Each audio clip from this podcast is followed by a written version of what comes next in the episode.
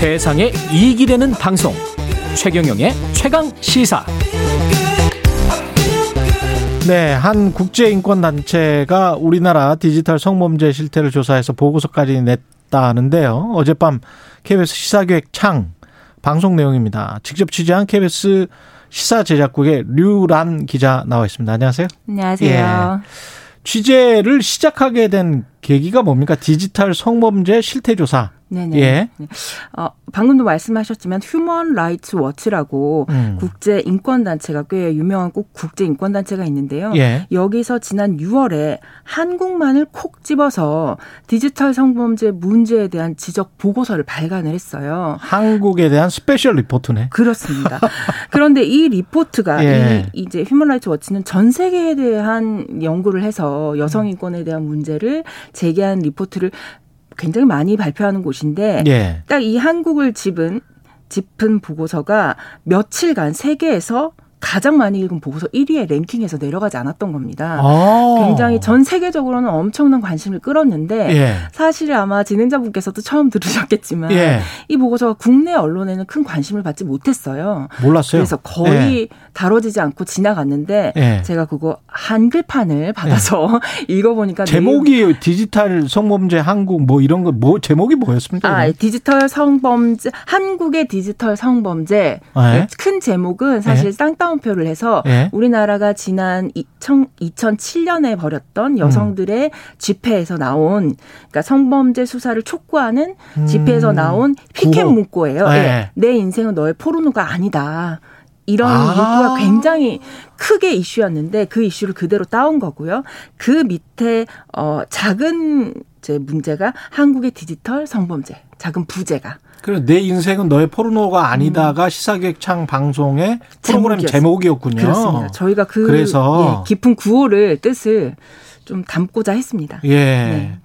아 제목도 확 와닿기는 합니다. 디지털 기술과 성 불평등의 만남이라는 음, 음. 부제도 네네. 딱 보면 한국을 콕 집을 만하네요. 그렇습니다. 이게 예. 예. 맞습니다. 이게 한국이 제가 그 예. 보고서를 집필한 수석 디렉터 디렉터 예. 헤더바와 직접 화상 인터뷰를 했는데요. 예. 어 그분께 여쭤봤죠. 1번 질문이 그거였어요. 왜 하필 한국만 집었냐? 그러니까요. 왜냐하면 디지털 성범죄는 전 세계적인 추세거든요. 사실 음. 우리나라만 짚어서 하는 거 좀 약간 억울한 담, 감정을 담아서 물어봤더니 아 이해한다. 예. 어, 말씀하신 대로 전 세계적인 추세. 추세다. 예. 다만 한국이 이 뭐랄까 휴대전화를 통한 뭐 촬영, 네. 합성, 네. 유포 이런 것에서 단연 리더인데 왜냐하면 세계에서 단연 가... 리더?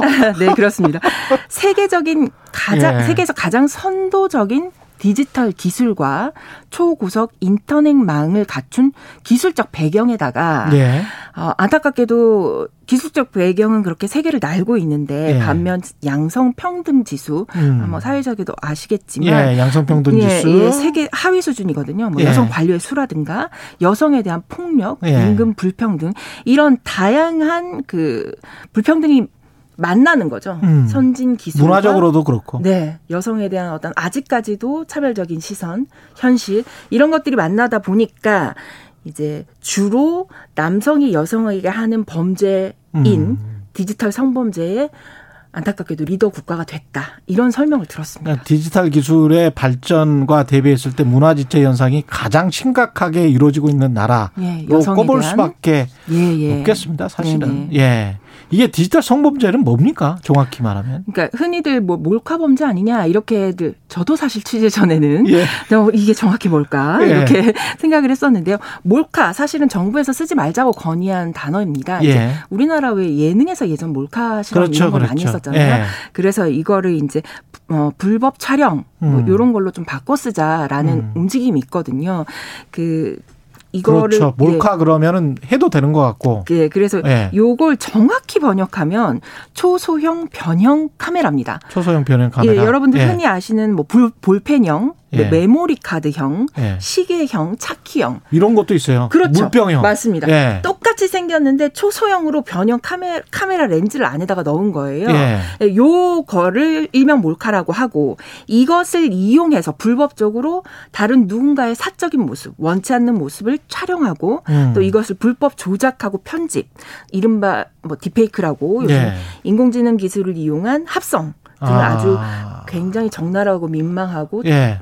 차마 쳐다볼 수 없게끔 만드는 그런 악성 합성 등을 통해서 조작을 한 다음에 그거를 상대의 동의 없이도 인터넷에 무차별적으로 뿌리는 거죠.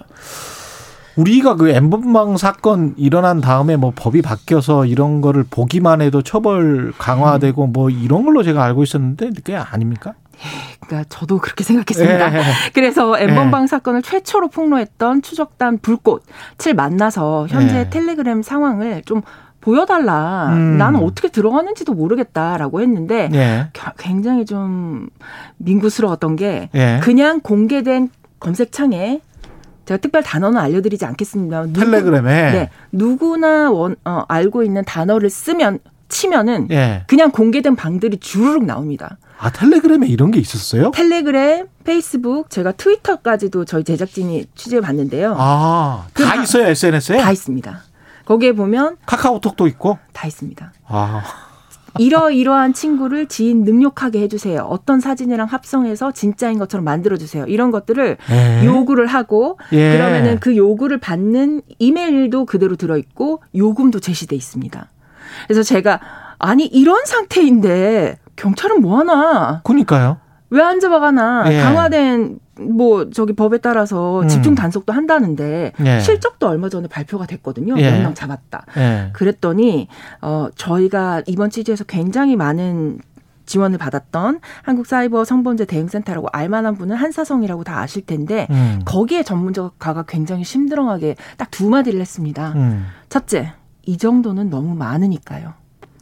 이 정도는 너무 많으니까요. 둘째, 네. 이런 거 사건을 해왔자 네. 해외 서버를 두고 있는 곳을 잡으려면 시간과 노력은 많이 드니까 아. 많이 든방 결과는 별로니까 네. 경찰 본인들의 실적에 도움도 안 되고. 결과는 별로라는 게 그 처벌을 엄청나게 할 수도 없고 사회적 이슈를 만들 수도 없고 힘들고 잡기도 힘들고 그러니까 사건화 자체를 어. 안 하는 게 이득이다. 나 이거 한다고 해서 승진되는 것도 아니고 네. 뭐 여러 가지 있겠네. 강력 사건도 아니라고 보는 거군요. 그럼, 요 예. 예. 결국은 처벌 수위가 워낙 그 동안에 음. 다른 나라에 비해서 워낙 낮았잖아요. 그렇습니다. 그것도 문제인 것 같은데 최근에 사례들이 좀 있습니까? 아직도 이렇게 경미하게 처벌하는? 네, 말씀하신 대로 지금 시간상 제가 예. 처벌 수위가 좀 강화되긴 했습니다. 예, 57년까지예요. 예. 네, 거, 법정형이 조금 강화돼 가지고 음. 최고 7년 기본적으로. 그러니까 성폭력 처벌법 14조 1항에 나오는 카메라 등을 이용한 범죄의 예. 최고형이 7년형으로 올랐어요. 그전에는 5년이었고. 최고형이 7년. 예. 예. 그런데 아시겠지만 이건 법정형일 뿐이고 예. 양형 기준이라는 게 따로 있거든요. 그렇죠. 거거든요. 예. 우리가 법정형은 저렇지만 판사들끼리 모여서 음. 위원회를 열어서 음. 우리 양형위원회에서 이 벌은 한 3년에서 5년까지만 처벌하자. 예. 이렇게 양형 기준이 이미 인터넷에 공개가 돼 있습니다. 예. 그러니까 최고 악질 단계인 영리적 목적의 유포. 나는 음. 알지도 못하는 사람인데 돈을 예, 돈을 예. 벌기 위해서 이렇게 한 경우라도 최고 어 그러니까 가장 악질의 범죄인 거죠. 예. 이런 것도 징역 2년 6개월부터 시작해요. 아.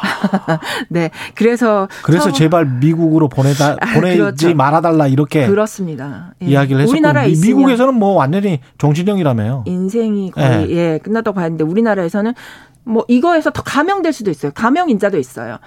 그 수사에 적극 협조했다. 이러면 감형이 됩니다. 아. 그러다 보니까 전혀 문제 없이 사회생활을 다시 시작할 수 있는 거죠.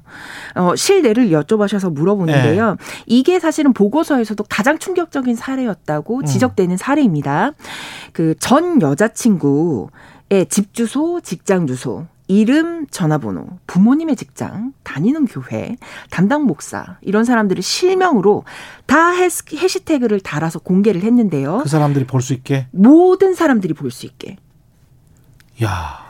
아예 실, 신원을 아예 공개를 했는데 거기에 달린 사진들은 이 여성분의 사진이 아니에요. 얼굴만 여성이고 예. 그 이제 보기에 끔찍한 제가 차마 묘사할 수 없을 정도의 사진. 포르노 사이 사진이라는 거죠. 포르노 사진. 아, 포르, 예, 그, 정말 심각 저는 예. 보자마자 고개를 돌렸는데, 예. 그런 사진들을 진짜처럼 합성해서 그 밑에 해시태그로 이런 것들을 달아서 우리나라에 존재하는 거의 모든 뭐 SNS, 게시판, 뭐 아무튼 온라인망에 예. 300차례 넘게 뿌렸어요. 야, 미친 사람 아니야. 자, 이 사람의 뭐, 야. 얼마 받았을까요? 처벌? 그래도 진역은 한, 그 아무리 경매한다 그래도 한 2년은 나오지 않았습니까? 집행유예 받았습니다. 야, 이게 좀 심각하네. 네. 그런 정도가 지금 집행유예예요, 이것도. 네, 이게 이게 그럼 피해자는 어떻게 살라고 이게 집행유예요? 네, 그 게다가 민사 그러니까 그러면 요즘 뭐 돈으로 뭐 치유받으세요 해갖고 민사 소송하세요라고 하는데 예. 피해 이런 피해자들은 민사 소송을 하기도 어렵습니다. 왜냐하면 이미 신원이 너무 다 노출되고 이름도 예. 다 노출되고 어디 가면 사람들이 자꾸 수군거리니까. 이 마지막으로 네. 삭제는 할 수 있어요? 이런 피해자들이? 아, 삭제하는 것도 문제인데요. 예. 할 수는 있습니다. 그런데 하려면 유포되자마자 바로 삭제 차단이 들어가야 하는데 음. 우리나라에서는 아직 플랫폼 업자에게 삭제를 강, 그러니까 강제 명령할 수 있는 법이 없습니다. 요청하는 거예요. 그럼 그 사이에 이미 유통이 아, 그럼요. 확보가 엄청 순식간이죠, 순식간. 네, 잡을 수가 없는 거예요. 그래서 앞으로 강화하겠다는 약속을 내놓을 건데요. 12월부터 예. 얼마나 잘 지켜질지는 모르겠습니다. 말씀 감사하고요. 지금까지 KBS 보도본부 시사제약국의 류란 기자였습니다. 고맙습니다. 감사합니다. 11월 8일 월요일 KBS 1라디오 최경영의 최강 시사였습니다. 고맙습니다.